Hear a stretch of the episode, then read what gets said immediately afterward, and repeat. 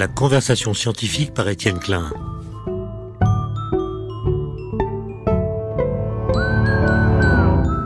Aujourd'hui, comment vivre avec les virus?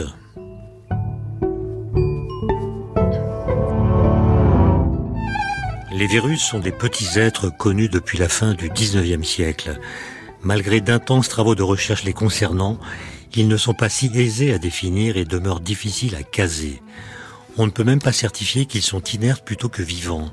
En effet, si l'on retient la définition classique du vivant, censé être constitué d'entités réalisant les fonctions de relation, de nutrition et de reproduction, alors les virus, incapables de se multiplier seuls, doivent être considérés comme des entités inertes. Mais si on élargit un tant soit peu cette définition, qui ne fait d'ailleurs pas consensus, alors les virus pourraient être envisagés comme des êtres authentiquement vivants. Cette troublante ambivalence sera peut-être résolue un jour. En attendant, les biologistes sont condamnés à regarder les virus avec une perplexité analogue à celle des physiciens, s'interrogeant sur le degré de vivacité du chat de Schrödinger. Mais deux autres questions se posent. La première consiste à interroger les rapports que les virus ont avec nos vies, avec nos existences individuelles et collectives. La seconde demande quelle leçon générale il convient de tirer de la façon dont, au cours de l'histoire humaine, nous avons géré les pandémies que parfois ils engendrent. Pour répondre à ces questions, j'ai le plaisir de recevoir Anne-Marie Moulin. Bonjour. Bonjour, Étienne. Vous êtes directrice de recherche émérite au CNRS. Vous êtes à la fois agrégé de philosophie et médecin, médecin spécialiste des maladies tropicales. Et vous venez de publier un petit livre, non c'est pas un petit livre, c'est un vrai livre, passionnant, intitulé La vie avec les virus, qui vient de paraître aux éditions PUF. Dans ce livre, vous rappelez plusieurs choses, notamment que vous avez été l'élève euh, à l'école normale de, de Georges Canguilhem, philosophe et médecin. Euh, comment était-il? Je rappelle qu'il est mort en 1995. Il a été un grand philosophe, un grand médecin, un grand résistant également. Est-ce qu'il parlait de tout cela avec vous et est-ce que ça a joué un rôle dans le fait que vous-même, vous avez choisi de croiser les disciplines? Alors tout d'abord, je vous rappellerai qu'à cette époque, un professeur, euh, surtout un professeur homme, ne s'entretenait pas familièrement avec une étudiante. Donc il faut imaginer quand même un grand décalage entre les deux. Pas de petit café euh, pris à la terrasse. Euh, Mais pouvez-vous parler en cours, durant les cours? Durant les cours, ça excluait quand même les, les confidences. Mais en fait, j'ai bénéficié d'un statut particulier à cause du fait que je suis auvergnate née à Clermont-Ferrand et que pour Canguilhem, Clermont-Ferrand, ça signifiait beaucoup. Ça signifiait le remplacement de Cavaillès. Jean Cavaillès. Jean Cavaillès, philosophe, mathématicien, mathématicien résistant et mort de sa résistance. Donc tout cela évoquait, et puis Canguilhem lui avait succédé comme professeur de philosophie quand euh, Cavaillès est parti au maquis. Donc tout cela faisait de moi, en tant que Clermontoise, quelqu'un qui éveillait des souvenirs très particuliers, qui n'avaient pas grand-chose à voir avec l'enseignement pour l'agrégation de philosophie. Et c'est certainement grâce à ça que j'ai eu des confidences discrètes, très limitées, mais d'autant plus émouvantes et gravées évidemment dans ma mémoire. On dit qu'il faisait parfois pleurer les étudiantes, c'est vrai? Alors, c'est vrai, c'était la légende, mais je crois que c'était vrai. Il pouvait être sarcastique. Il avait à ce moment-là, il avait toujours quelque chose qui brillait dans l'œil. Et euh, quand il avait refusé de, de diriger ma thèse, il s'en était excusé parce qu'il partait à la retraite et il m'a dit, littéralement, je ne prendrai plus de, de tes arts parce que je n'aurai plus de dents pour mordre. Alors lui, il a, il a, suivi comme vous un double cursus. Vous avez passé la grecque de philosophie en même temps que vous avez suivi des études de médecine. Qu'est-ce qui vous a donné euh, l'envie, le courage de cumuler ainsi les disciplines et qu'est-ce que ça vous a apporté? Ben, je pense que c'est très simple. D'abord, le Canguilhem, je connaissais Canguilhem avant de monter à Paris, parce que c'était une figure de la résistance auvergnate. C'était aussi très connu qu'il avait fait médecine dans des circonstances particulières, en particulier avec Strasbourg, puisque Strasbourg s'était replié, la faculté de médecine de Strasbourg s'était repliée à Clermont-Ferrand, Et donc les deux dernières années de Canguilhem en médecine, concurremment avec son enseignement de philosophie, se sont déroulées à Clermont-Strasbourg. Tout cela faisait de lui un personnage qui avait laissé des traces. Quand j'étais enfant, j'entendais parler de ce Canguilhem qui était à la fois médecin et philosophe. Et finalement, quand j'ai euh, découvert la philosophie avec passion, je me suis dit que, comme euh, Canguilhem l'exprimait plus tard, euh, finalement, la philo c'est bien, la philo c'est tout, ça peut s'intéresser à tout. Mais peut-être que ça serait prudent d'avoir quelque ancrage ce qu'il a, quand Guilhem, j'ai su plus tard qu'il avait appelé ça une matière étrangère. Il faut que la philosophie s'applique à un objet, se donne un objet d'étude. Une matière. Une matière. Il disait une matière. Et une matière étrangère, mais il ajoutait toute matière étrangère peut être bonne. Lui-même avait choisi la médecine, et peut-être est-ce une des raisons qui m'a persuadé que c'était une bonne idée. La deuxième, c'est que la médecine était le seul métier dont j'ai vu de près l'exercice, puisque mon père était médecin. Voilà, tout s'explique finalement. Hein. Alors, euh, venons-en, euh, Anne-Marie Moulin, au sujet de votre livre, La vie euh, avec les virus ou la vie des virus. C'est quoi un virus? Est-ce qu'il y en a beaucoup? Et est-ce que vous pouvez nous dire en gros comment ça vit, un virus? Comment ça naît? Comment ça dure? Et comment ça meurt? Alors, je voudrais tout d'abord vous dire quelque chose, c'est que vous avez métamorphosé, et j'en suis contente, mon titre. Mon titre, c'est La vie avec les virus. Oui, je sais, mais je voulais quand même qu'on parle un peu de la vie des virus, parce que les deux choses sont quand même liées. J'entends bien. Et ça vient du fait que j'ai posé le livre à l'envers sur la table, et donc j'ai mal lu le titre.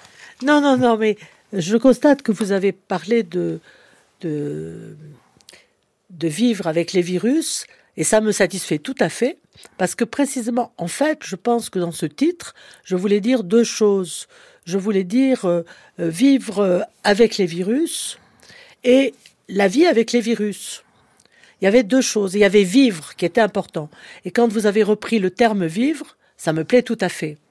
Mais pour en revenir aux virus, évidemment, les virus, vous avez rappelé qu'ils sont découverts à la fin du XIXe siècle, mais que bien entendu, leur origine se perd dans la nuit des temps.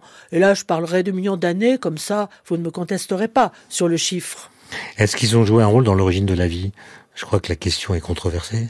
Ah, la question est complètement controversée. En fait, tout est controversé, ou presque, à propos euh, de la définition des virus, ne serait-ce par exemple celle qui oppose les gens qui considèrent, dont je fais partie, euh, que les virus sont vivants, sont une partie du monde vivant, et ceux qui considèrent qu'on ne peut pas leur attribuer cette définition, puisque les virus sont dépendants les virus ne peuvent euh, achever leur évolution tout seuls. Ils ont besoin d'une cellule à qui ils empruntent un certain nombre de matériaux. Mais euh, les adversaires de cette idée, ceux qui pensent que les virus sont vivants, vont remarquer que si on exclut la dépendance des autres euh, du monde de la vie, à ce moment il y a très peu de vivants, car, y compris les hommes d'une certaine façon, tous les êtres vivants entrent en relation et ont besoin de ces relations. On ne peut imaginer aucun homme dans une, euh, sur une planète tout seul, sans rien, etc. Donc la dépendance, l'indépendance n'est pas une caractéristique nécessaire de la vie. Non, mais la question de la reproduction euh, distingue quand même les virus des humains. Mais c'est la même chose. La reproduction actuellement, vous savez, elle est en pleine euh, recomposition. Euh, les rapports entre le fœtus et la mère, euh, euh, le fœtus et, le, et le spermatozoïde, tout, les rapports avec les ancêtres, tout cela est complètement remis en question, même si on n'est pas à une phase définitive des connaissances. Mais visiblement, ça n'est pas aussi simple. Donc quelque part, les virus sont des, des, des, éléments extrêmement importants et qu'on les appelle vivants ou pas, ils font partie de notre univers et ils jouent un rôle considérable, y compris à l'intérieur de l'organisme. Alors vous citez un chiffre dans un litre d'eau de mer, il y en a plusieurs euh, dizaines de millions. Oui, je mais, parlé de millions. Mais combien il y a de sortes de virus? Est-ce qu'on est capable de les comptabiliser ou est-ce que ça reste Je suis incapable de vous donner un chiffre parce que même un virologue, ce que je ne suis pas, un virologue euh, chevronné, euh, je, je, pense par exemple à quelqu'un comme Célos, du muséum qui a beaucoup travaillé sur les virus et qui fait des travaux impressionnants justement en remontant à leur origine euh, dans le. Qui est déjà venu à cette émission d'ailleurs. Pardon. Il est déjà venu à cette émission. Alors vous savez tout. Vous me posez des questions auxquelles il a déjà. Je me souviens plus du chiffre, c'est pour ça que je vous le, je vous le demande à nouveau. Alors parlons des épidémies. Euh, on dit que la domestication des animaux au néolithique aurait été à l'origine des premières épidémies des collectivités humaines avec la rougeole, la tuberculose. Est-ce qu'on sait comment ces épidémies ont été euh, interprétées par les humains de cette époque, comment elles ont été vécues et comment elles ont été gérées Alors là, bon, euh, je, je, vois à votre sourire que vous vous doutez bien que je vais avoir du mal à répondre. Mais c'est quand même une question qui se pose. Mais euh, oui, il y a des, des, récits classiques. Par exemple, le récit classique au néolithique, euh, la domestication des animaux est à l'origine de grandes épidémies, en particulier de rougeole, voire de variole. Et donc, mais c'est affirmé régulièrement dans des historiques euh, cavaliers qui traversent les millénaires. Et donc, il est probable que les premiers élevages ont entraîné des échanges, des partages. Et euh, euh, pense que ces partages n'ont pas toujours été maléfiques, que quelque part les virus ont été utiles aux animaux et aux hommes parce qu'ils ont permis des synthèses, parce qu'ils se sont intégrés euh, dans les génomes et qu'ils ont permis des réactions dont les organismes n'avaient jusque-là pas les moyens. Donc euh, voilà, tout cela, c'est quand même, ça aboutit à des grands récits sur le détail qui sont inattaquables. Puisque quand vous me demandez comment les populations du néolithique ont géré les épidémies, je suis assez à court de réponses. Mais vous-même qui avez, je crois, beaucoup voyagé durant votre existence, notamment vous avez habité assez longtemps au Caire, je crois, en Égypte, est-ce que vous avez observé de très grandes variations culturelles dans la façon de vivre euh, les épidémies? Ah, Je pense que par exemple le Covid-19 a été l'occasion d'observer que alors que le Covid-19, on peut dire, obsédait nos populations occidentales, les Français, euh, je pense que les émissions radiophoniques et télévisées donnaient une place considérable. Je vous poserai la question du pourcentage consacré au Covid. Et en tout cas, c'était euh, extrêmement obsédant. Alors qu'il est certain que dans beaucoup de pays, le, souci du Covid apparaissait après beaucoup d'autres. À l'époque, j'avais voulu faire des panoramas euh, des réactions des pays à l'égard de l'épidémie. Et j'avais eu le plus grand mal à savoir comment les Afghans prenaient le Covid ou la Covid. Et vous avez pu avoir des informations depuis? Pas beaucoup, parce qu'il est évident que le souci de, de l'épidémie était un souci presque mineur au milieu de tous les autres sujets de euh, d'angoisse et de et de crainte chez les Afghans. On peut en dire beaucoup, et c'était un des thèmes de mon livre, euh, de beaucoup de pays qui, certes, ont vu le Covid, mais qui ont vu aussi tellement d'autres catastrophes. Je, je, pense que cette euh, présence obsédante euh, des épidémies de notre dernière pandémie est quand même assez particulière. C'est une sorte de luxe, vous diriez que c'est une sorte de luxe de pouvoir s'occuper d'une pandémie avec euh, une telle intensité, ça veut dire que les autres problèmes sont moins graves? Ah, Je pense que, en tout cas, comme je l'ai modestement vécu en France, il y avait une sorte de... Le, le, la pandémie occupait les esprits au point de, faire oublier beaucoup de choses, et en particulier la conduite de l'avenir et tous les problèmes que nous retrouvons aujourd'hui euh, non résolus et peut-être aggravés par l'épidémie. Alors, je ne l'ai pas dit, euh, Anne-Marie Moulin, en vous présentant, mais vous êtes également historienne. En tout cas, dans votre livre, euh, vous racontez comment, dans l'histoire humaine, les épidémies ont été vécues. Vous racontez que il y a beaucoup de choses qu'on croit nouvelles qui en fait ont été euh, utilisées, inventées, pratiquées. Euh, il, y a, il, très longtemps, par exemple, lors de l'épidémie de peste qui a commencé en 1348 à Venise, il y a eu une sorte d'invention euh, du conseil scientifique, comme on dirait aujourd'hui. C'était un conseil des sages qui était censé euh, dire ce qu'il fallait faire pour que l'épidémie soit la moins grave et la moins durable possible quand on regarde, ça, ça m'a occupé beaucoup les premières, euh, les premiers mois de l'épidémie. Quand on regarde les récits, on en a beaucoup de ce qui s'est passé pendant les épidémies, en particulier en Italie.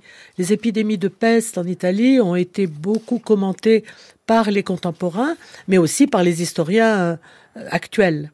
Donc on sait beaucoup de choses. Et évidemment là, on est surpris de beaucoup d'analogies. Par exemple, toutes les discussions pour l'interruption des cérémonies religieuses. Elles consistent évidemment à rassembler euh, pour euh, énoncer des vœux et faire des prières un grand nombre de fidèles entassés dans les églises. Eh bien, à cette époque, au XVIe siècle, il y avait déjà des évêques, des moines pour dire attendez, restez chez vous, c'est beaucoup mieux, etc. Ce qui évidemment relançait le débat. Voilà une chose tout à fait euh, contemporaine. Et vous parlez des conseils scientifiques. En, en Italie, où les cités avaient euh, beaucoup d'autonomie et où elles avaient des conseils euh, directoriaux, il y avait effectivement une sorte de conseil scientifique qui édictait, suggérait des mesures pour diminuer l'impact de l'épidémie. Mais c'est le Grand Conseil de Venise qui a décidé de réunir, enfin de choisir par une élection trois sages du Grand Conseil qui prendront toute décision afin, je cite, que la santé soit conservée. Et il y a eu des débats à propos de la durée pendant laquelle on doit accorder du pouvoir à ce Conseil, chose qu'on a un peu retrouvé d'ailleurs en France avec le Covid et le Conseil scientifique. Donc c'est un peu toujours le même jeu qui se joue, non? Complètement, complètement. Alors évidemment, là je me heurtais à la fronde de mes étudiants qui trouvaient que c'était vraiment euh, croire que le passé ne fait que se renouveler, euh, que l'épidémie, la pandémie représente une, un remake euh, de la peste de 1720, c'est vraiment ringard, etc. Mais j'admets tout à fait le caractère rétrograde de cette invocation rituelle des leçons de l'histoire. Mais s'il n'y a pas de leçons, si l'actualité est toujours renaissante sous une forme différente, il est vrai quand même qu'il y a des analogies. Euh, quand, euh, par exemple, on nous a interdit de rentrer dans les magasins, euh, qu'il fallait donner préférentiellement payer par carte plutôt qu'éviter de donner des billets qui auraient été froissés par tant de mains sales, on ne peut que se rappeler qu'au moment de la peste de Marseille de 1720, on trempait les, pièces de monnaie dans de l'alcool. Mais souvent, on entend dire que les, enfin, en tout cas, les historiens disent souvent que que, que en fait, les, les, pandémies des siècles passés enclenchent peu de temps après leur achèvement des mécanismes d'amnésie collective. C'est-à-dire, on ne tient plus compte des leçons qu'on tirait de l'épidémie lorsqu'elle avait lieu, après qu'elle ait cessé. Comme s'il fallait passer très vite à la vie d'avant, en oubliant la catastrophe. Ben, nous qui sommes nés après la Deuxième Guerre, nous ne pouvons que nous rappeler, euh, un peu euh, par personne interposée, combien les conflits, de façon générale, pas seulement les épidémies, entraînent une frénésie de bonheur, d'oubli de l'angoisse, et ça, c'est aussi un phénomène récurrent au cours de l'histoire. Alors, on dit souvent aussi que l'épidémie, notamment celle de, de choléra au XIXe siècle, euh, sont à l'origine des mesures qui ont été euh, euh, décidées dans les grandes villes en matière d'hygiène, etc. Et vous montrez qu'en fait non, c'est pas le choléra qui a fait que on a installé des dispositifs d'assainissement dans les grandes villes ou qu'on a lutté contre les logements insalubres. C'est des choses qui avaient été décidées bien avant. Et l'épidémie de choléra n'a pas joué un grand rôle dans, dans, dans ce fait-là. Ça, c'est beaucoup discuté à propos d'une comparaison célèbre euh, du choléra à Hambourg le choléra à Hambourg a été catastrophique euh, et d'autres villes avaient pris des mesures avant l'épidémie qui ont permis, leur ont permis de traverser euh, plus calmement les remous de l'épidémie. Donc il y avait des villes où les mesures avaient été prises avant, au terme d'un raisonnement mettant de l'importance, donnant de l'importance à, euh, la salubrité publique, à l'évacuation des ordures, à l'eau potable, ou tout simplement au fait de faire bouillir l'eau. Mais quels étaient les arguments? Et les arguments avaient été euh, des arguments non pas scientifiques, mais d'expérience. depuis au moins 1830, il y avait eu des voyageurs qui avaient dit qu'il fallait bouillir l'eau parce que l'eau était euh, euh, probablement impropre à la consommation. Et quand est-ce qu'on a inventé dans, dans l'histoire humaine, lorsque se présentait une épidémie, le concept qu'on appelle aujourd'hui la distanciation sociale? Vous dites qu'à Marseille, en 1720, l'idée était déjà présente, pratiquée, imposée. Mais beaucoup de choses étaient. J'avais cru, comme beaucoup de gens pendant longtemps, que le costume des médecins était une farce. ce costume avec un bec, euh, un grand masque et puis un bec très long où on mettait des parfums. Euh, il y a quelques années, euh, il était de règle de se moquer de ce costume, voire de dire qu'il avait fait partie des, des oripeaux de théâtre et qu'il n'avait joué aucun rôle.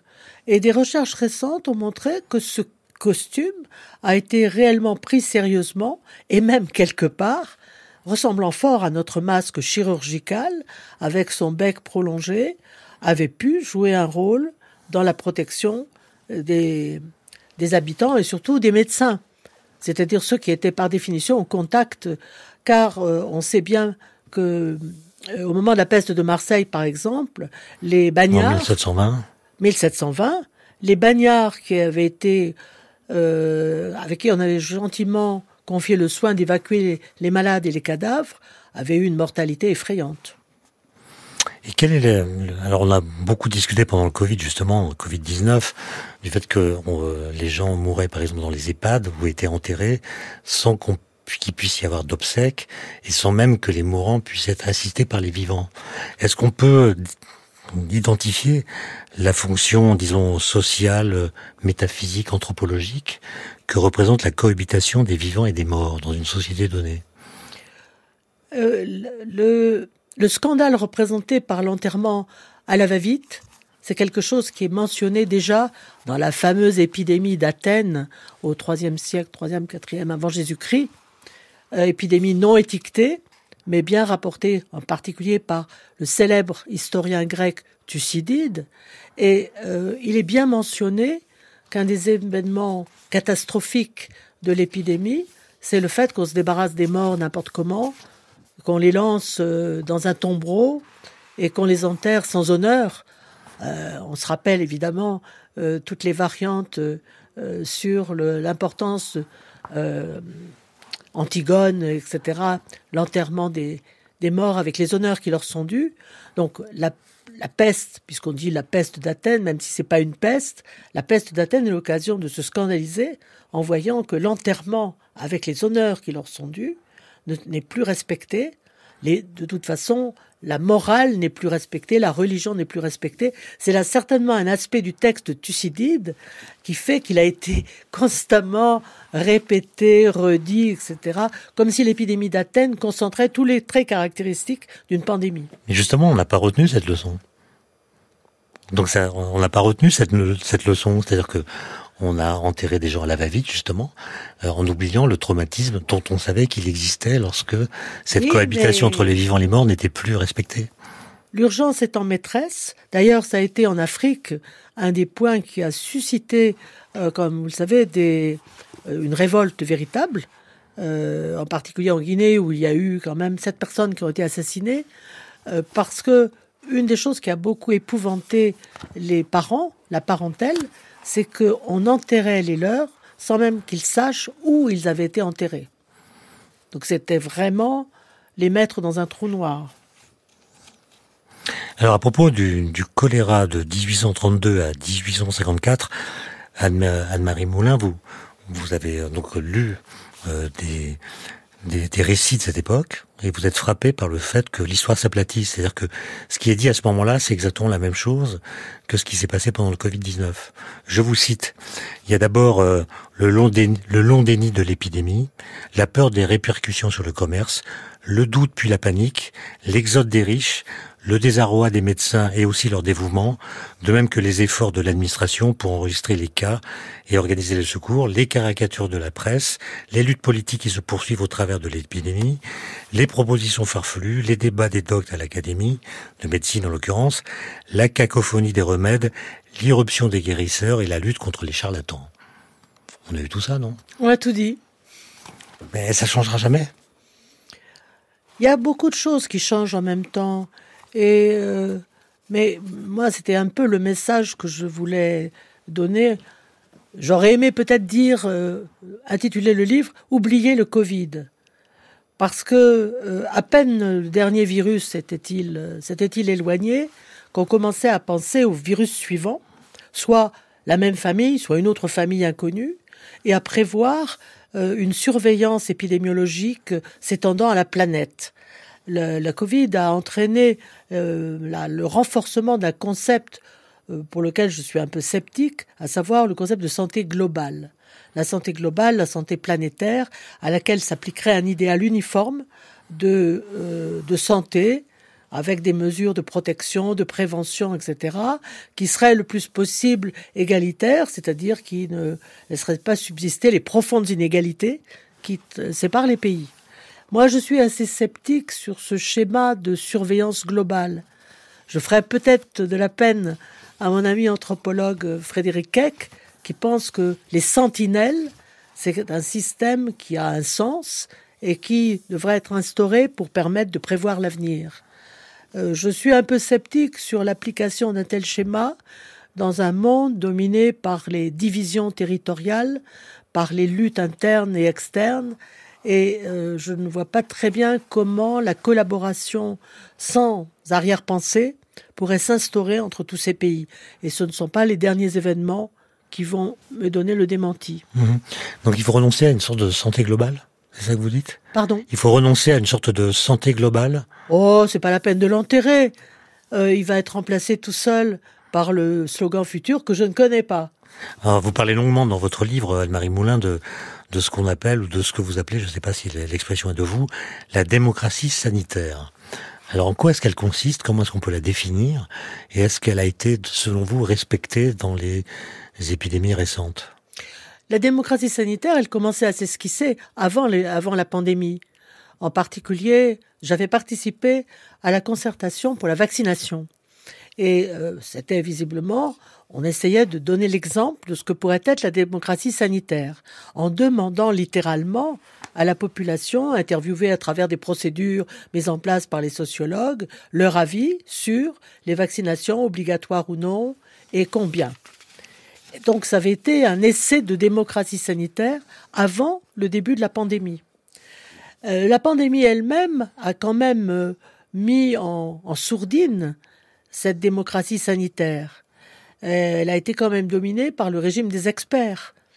Le conseil scientifique et même l'expertise pluridisciplinaire à, laquelle j'ai contribué n'étaient pas des instances de base. Et la démocratie sanitaire a assez peu fonctionné.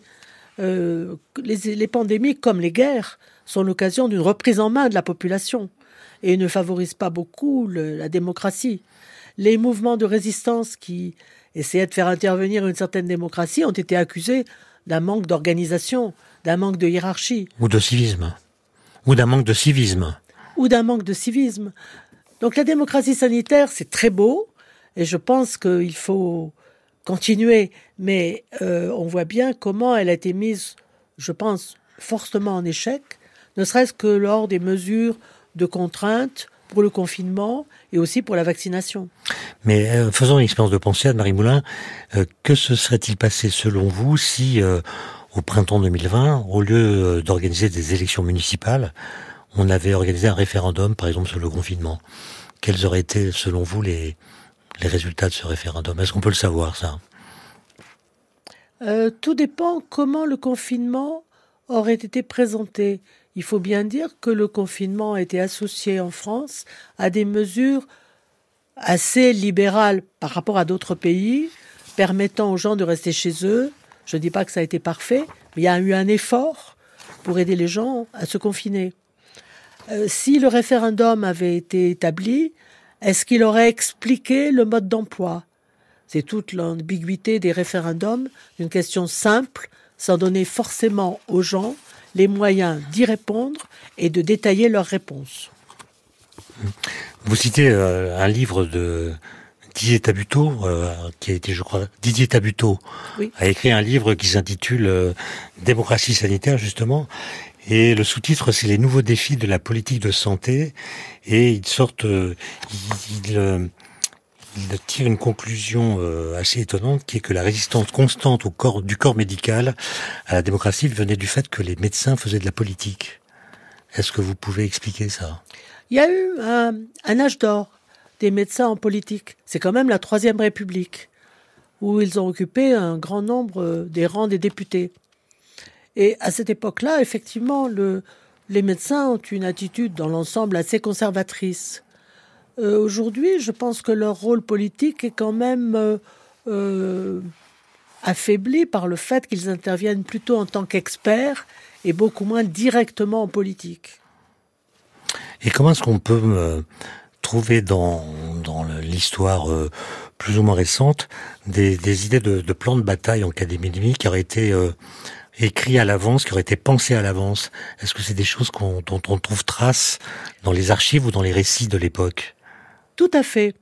Euh, par exemple, pour la peste de 1720, certains de mes collègues ont découvert des textes datant de cette époque et disant il faut absolument se souvenir des mesures qui ont été prises et qui quelque part ont quand même pour eux, pour cette génération, abouti à l'arrêt de la peste en, en 1720, en 1721. Il faut qu'on en conserve le souvenir, disent les textes, pour, quand l'épidémie se reproduira, donc c'était prévu, savoir ce qu'il faut faire et ne pas être démuni comme nous l'avons été au début de l'épidémie de peste. Alors justement, en 1720, il y a donc la peste à Marseille, et le premier consul de Toulon se lamente. Il écrit Si nous avions trouvé dans nos archives des mémoires qui nous eussent indiqué les mesures prises autrefois dans de pareilles calamités, nous aurions pu assortir les remèdes à nos besoins.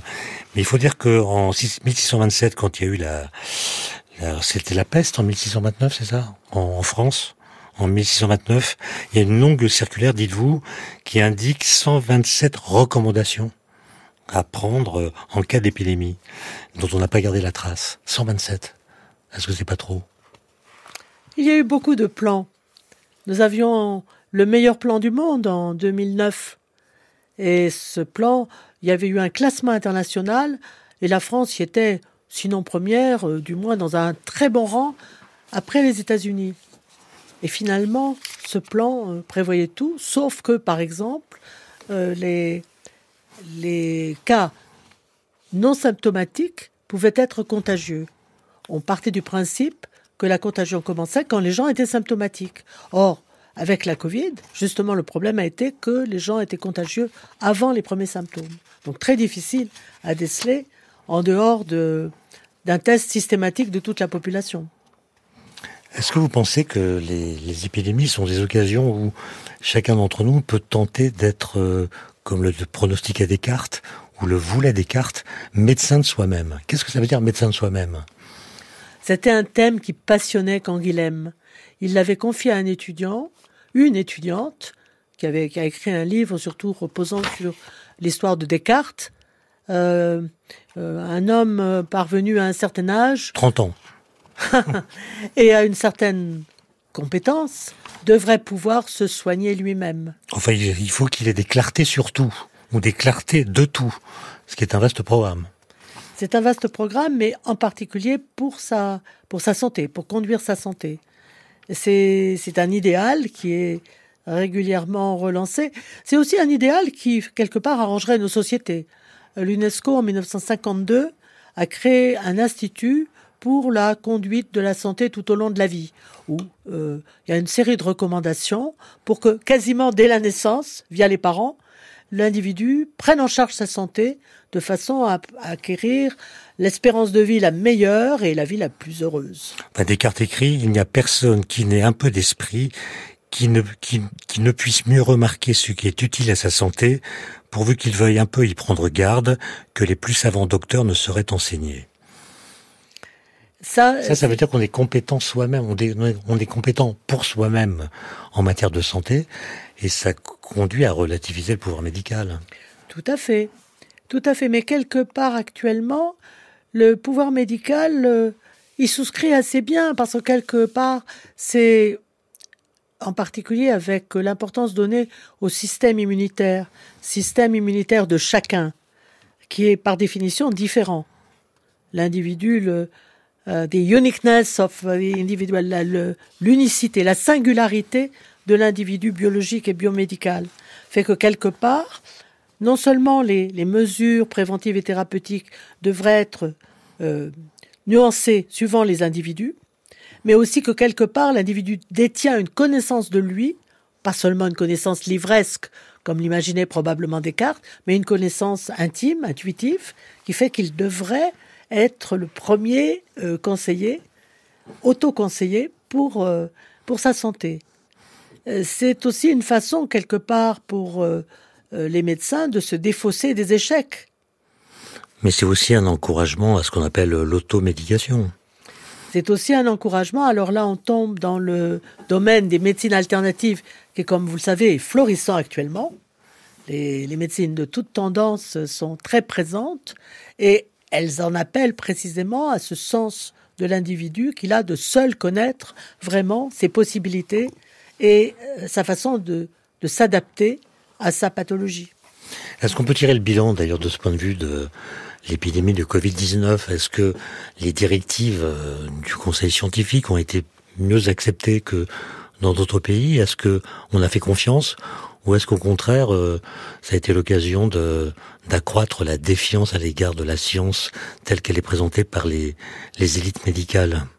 J'essaye en ce début de janvier de ne pas être pessimiste, mais j'ai plutôt tendance à penser que le fossé et l'inquiétude euh, de la population vis-à-vis des savants, vis-à-vis des médecins, vis-à-vis de la science que vous représentez mmh. aussi, euh, s'est accru.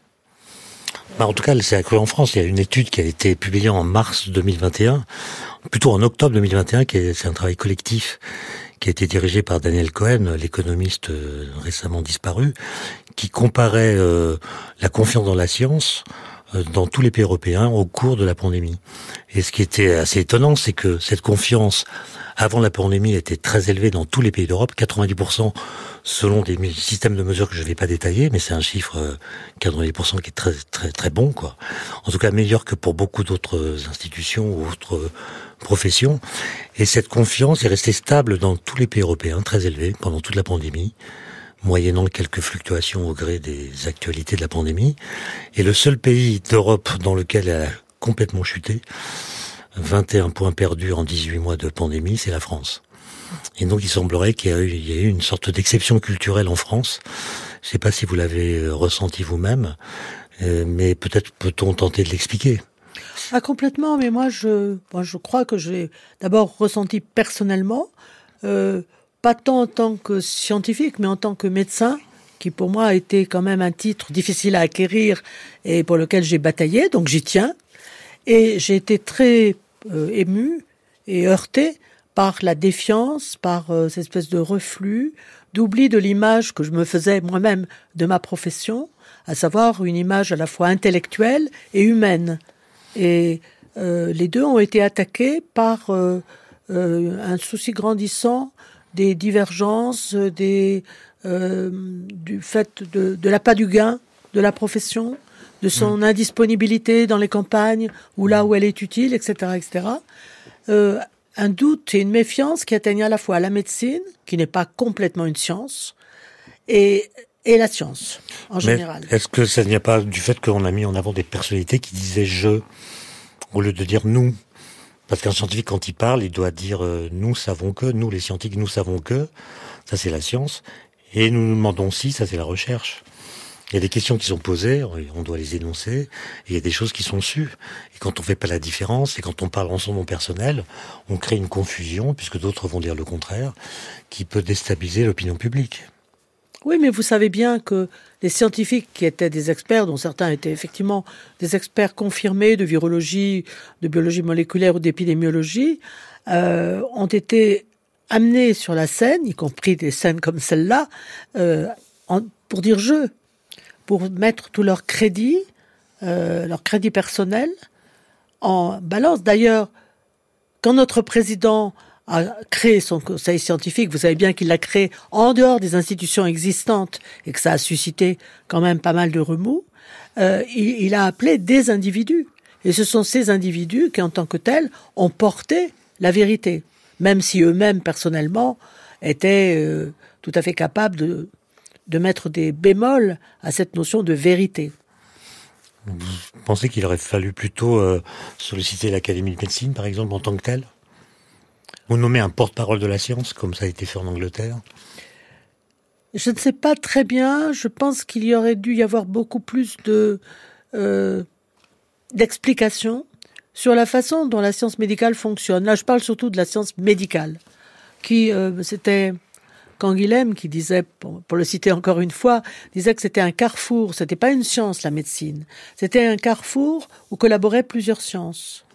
Donc les conclusions sont évidemment différentes suivant la spécialité scientifique à laquelle on appartient. Euh, j'ai toujours été frappé par le fait qu'un problème médical, par exemple la ménopause, vu par un rhumatologue, un, gérontologue et un gynécologue, n'est pas vu de la même manière. Donc cette. Euh, oui, mais c'est important justement qu'ils se parlent.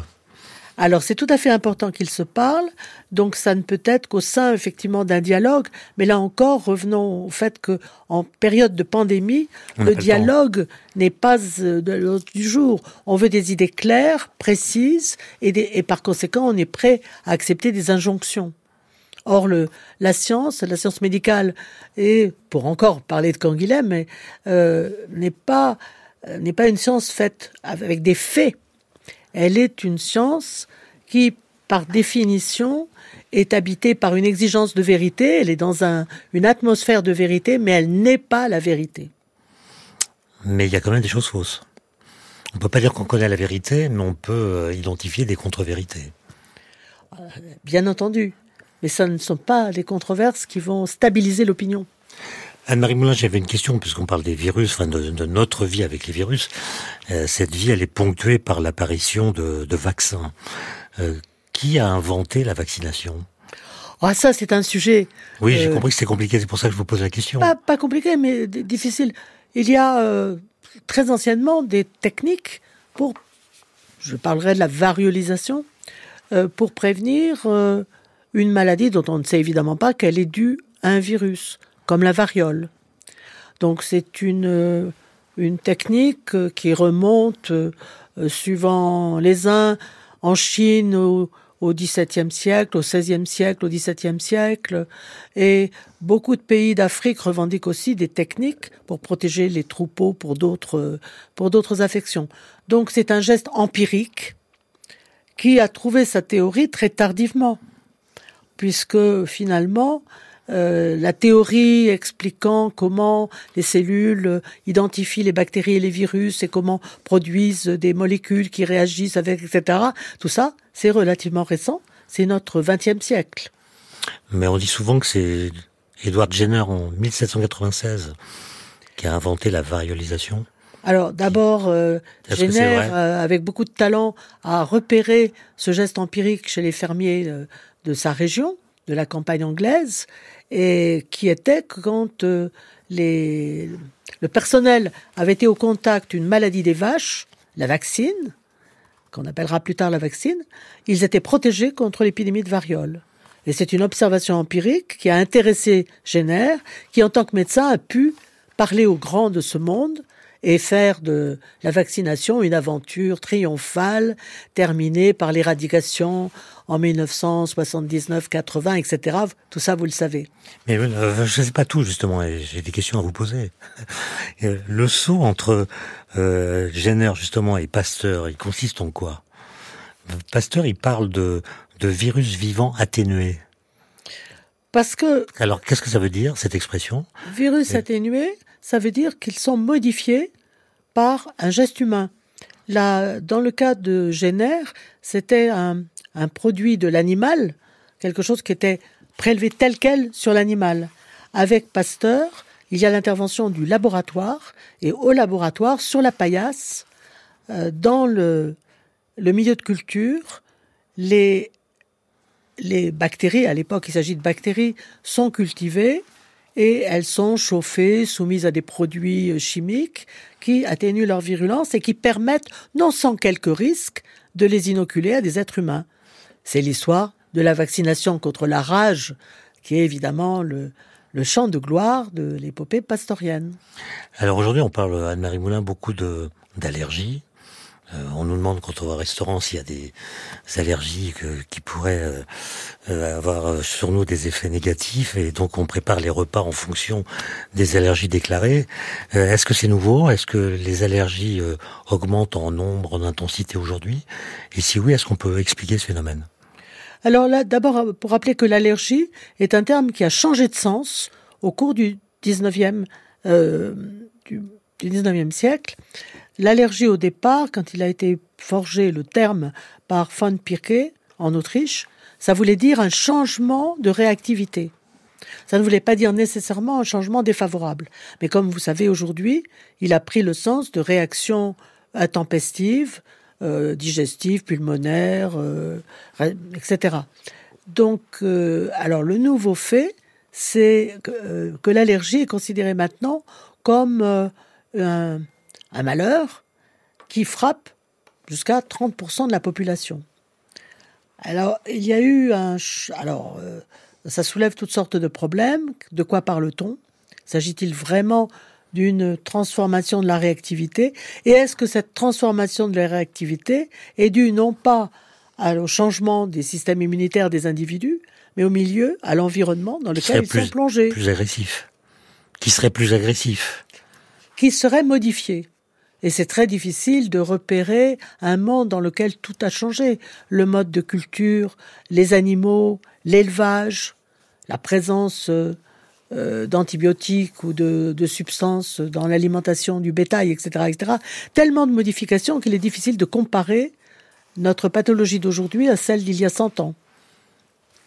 Il y a aussi un engouement, là encore, de la population pour sa propre santé individuelle à savoir que quelque part, l'allergie fait partie euh, du comportement de quelqu'un de distingué qui s'occupe. Je pense que Molière pourrait revenir là, euh, qui s'occupe de sa santé et qui identifie tout un tas de molécules auxquelles il est allergique. Est-ce que c'est pas l'environnement qu'on considère comme étant euh, de plus en plus pollué qui sert d'alibi à toutes les allergies qui se manifestent. C'est un des exemples qui pense à penser qu'il faudrait effectivement regarder de plus près, et en particulier, mais malheureusement on l'a peu fait, de s'intéresser à des pays comme le Yémen, où le, les changements alimentaires ont été extrêmement rapides, et on pourrait suivre ce qui s'est passé si on avait enregistré l'état antérieur de la santé des peuples, ce qui n'est pas le cas. Donc on a une expérience euh, idéale, qui a été manqué. Anne-Marie Moulin, vous avez eu un rôle important dans la dans les commentaires à propos du Covid. Vous avez, on vous a beaucoup vu à la télévision, etc. Maintenant que les choses ont pris un peu de recul, est-ce que il y a des leçons que vous tirez de l'épidémie qui seraient nouvelles et qu'il faudrait ne pas oublier pour euh, l'éventuelle prochaine qui pourrait arriver C'est très prétentieux de ma part de prétendre que j'ai joué un rôle euh, simplement. J'ai été au contraire un témoin euh, mais un témoin, c'est vrai, un témoin un peu désabusé de la façon dont la population a évolué, justement vers ce que nous évoquions, une crise de la défiance. Oui. Ça, je pense que c'est quelque chose qui me frappe beaucoup, et je pense aussi que c'est un peu lié à la façon dont les établissements de soins euh, ont failli en partie à leur tâche d'être présents et que nous n'avons pas encore fait le bilan de ce qu'a entraîné l'épidémie dans euh, le relatif euh, abandon d'un certain nombre de, personnes qui n'ont pas accédé à des soins en temps utile. Et s'il y avait des choses à changer, par exemple, s'il y a des, quelles sont les décisions parmi celles qui ont été prises dont vous souhaiteriez qu'elles soient prises autrement ou ne soient pas prises du tout? Si on pouvait faire une expérience de pensée, on recommence les choses en sachant ce qu'on sait aujourd'hui. Quelles sont les mesures qu'on pourrait euh, modifier ou ne pas prendre? Ben, je n'ose pas dire que j'aimerais qu'il y ait un peu plus de philosophie dans les communications de santé, que ce soit celle de l'OMS ou celle des ministères, à savoir un peu plus de modestie et euh, une façon de faire prendre conscience à la population que la science existe, mais qu'il y a toujours, même au fur et à mesure que les connaissances sur les virus deviennent de plus en plus détaillées, une marge d'incertitude qui s'approfondit en même temps les certitudes augmentent. Est-ce que vous pensez qu'on a, on a, raté une occasion euh, qui était euh, quasi historique, puisque les gens étaient inquiets, concernés, écoutaient la radio, la télévision, une occasion de faire de la pédagogie scientifique? C'est-à-dire on avait le temps d'expliquer euh, justement ce qu'est un virus, ce qu'est une exponentielle, ce qu'est une relation de causalité. et cette pédagogie aurait permis peut-être que les mesures soient mieux comprises. Bah, il faut supposer qu'il y ait du temps pour cela. Mais on avait du temps. On avait du temps d'antenne, en tout cas. ah, vous êtes bien prétentieux de penser que le temps d'antenne va modifier la, euh, complètement. Mais je me souviens d'une conférence de presse, c'était une des premières du 18 mars euh, au 21 mars 2020, qui a duré deux heures et demie. Il y avait des ministres, il y avait des professeurs de médecine qui expliquaient l'un après l'autre euh, ce qu'on savait et ce qu'on ne savait pas. Mais c'était au début. C'est tout début. Et il y avait une pédagogie tout à fait exemplaire qui a complètement disparu par la suite. Et oui, c'était au début parce qu'on a évolué de plus en plus au fur et à mesure du déroulement de l'épidémie, en particulier aussi sous la pression de l'économie qui agonisait un peu avec les mesures prises pour compenser le confinement. On a évolué vers une culture plus autoritaire et par conséquent faisant de moins en moins de place à la marge des questions, en particulier pour les vaccins. Enfin, moi, j'ai l'impression, en tant que simple spectateur, hein, que les gens qui étaient interrogés au début, qui en réponse à cette question répondaient "je ne sais pas, nous ne savons pas", étaient assez rapidement médiatiquement détrônés par des gens qui avaient réponse à tout. Je ne sais pas si c'est seulement un remplacement des uns par les autres. Je pense que c'est tout simplement qu'il faut beaucoup de diplomatie, de psychologie et, et d'audace quelque part pour euh, essayer de faire la part entre ce qu'on sait et ce qu'on ne sait pas, entre les, sur l'efficacité des vaccins, les effets secondaires à court et à long terme, tout cela pour euh, l'exprimer de façon fine, euh, cohérente et, et, scientifique finalement. C'est difficile. Et dans l'urgence, et avec les mesures autoritaires qui ont été prises, c'était très très difficile de faire entendre un langage qui puisse être un vrai langage pédagogique comme celui que vous évoquez. Euh, quel, souvenir vous, gardez, Anne-Marie Moulin, de, non pas de ce que je viens d'évoquer, à savoir de la mise en scène de vos compétences, mais de, du confinement lui-même Est-ce que ça a été pour vous une, épreuve ou est-ce qu'au contraire, vous comprenez que finalement beaucoup de gens les, les vécu de façon, euh, évidemment, ça a été très inégalitaire euh, au sein de la population, mais il y a une sorte de soulagement avec avec l'idée que on n'était plus en retard par rapport à l'histoire. On était synchrone avec le monde puisque le monde était arrêté. Non, moi j'ai été au contraire frappé par le fait que, comme toujours, il y a une profonde inégalité qui demeure dans un régime commun. Le régime commun de confinement a été particulièrement difficile. Dans certaines populations, les, statistiques épidémiologiques montrent bien que dans certains, euh, certains coins de la France ou certaines régions, euh, l'épidémie n'a pas été vécue de la même manière, et d'ailleurs qu'elle a frappé euh, de façon inégale. Donc moi, au contraire, j'ai été frappé par le fait que sous un régime officiellement commun, il subsistait de profondes différences. Et que le confinement, qui pour moi n'était pas un drame, euh, pouvait l'être pour beaucoup de gens. Merci euh, Marie Moulin, c'est la fin de cette émission. Et avant de nous quitter, nous allons écouter une chronique d'Alexandra, Delbo. Euh, sa chronique s'appelle Avec science. Et elle va nous expliquer aujourd'hui pourquoi il faut manger de bonheur.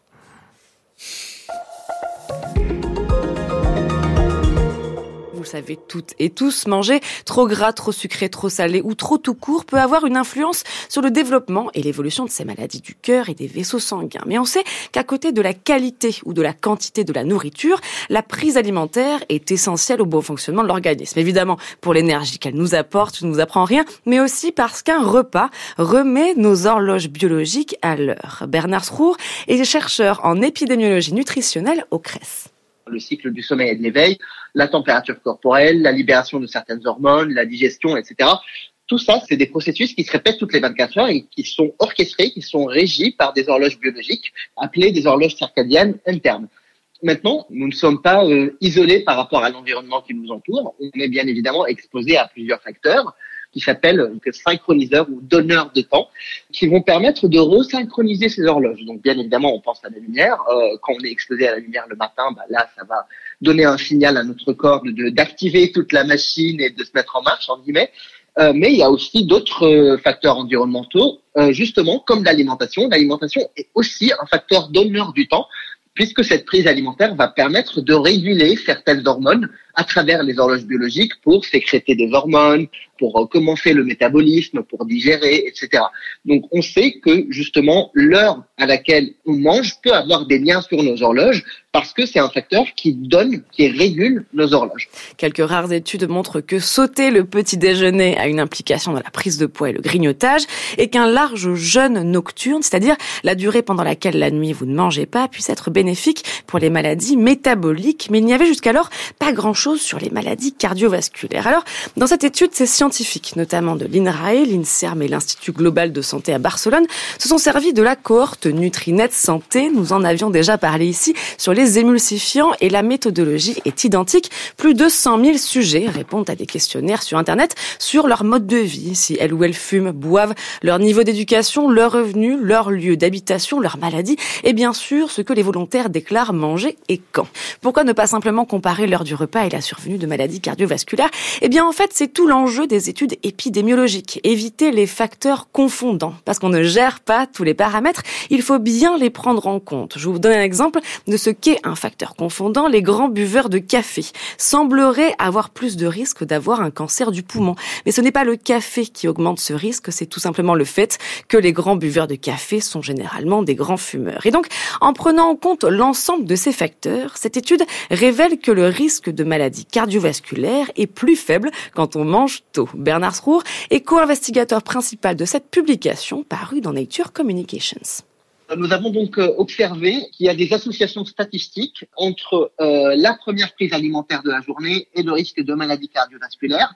Pour une augmentation d'une heure euh, de la première prise alimentaire, le risque de maladie cardiovasculaire augmente de 6%. Donc nos modèles se sont basés sur des échelles continues, mais pour illustrer un peu ces chiffres, donc si on prend par exemple une personne qui a l'habitude de prendre son petit déjeuner à 9 heures, cette personne aurait 6% de plus de risque d'avoir une maladie cardiovasculaire par rapport à une personne qui a l'habitude de prendre son petit déjeuner à 8 heures du matin.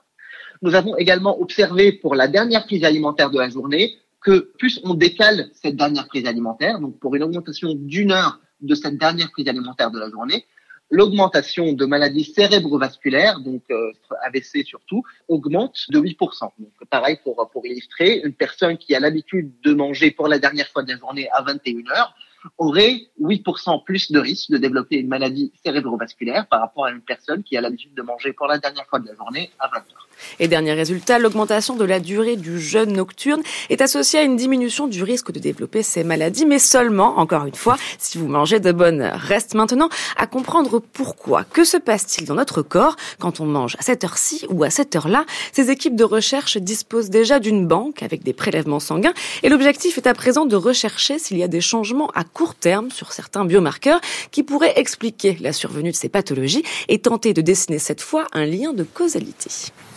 Merci Alexandre Elbeau, la santé appartient à ceux qui se lèvent tôt. Merci à vous Anne-Marie Moulin, je recommande la lecture de votre livre La vie avec les virus qui vient de paraître aux éditions PUF.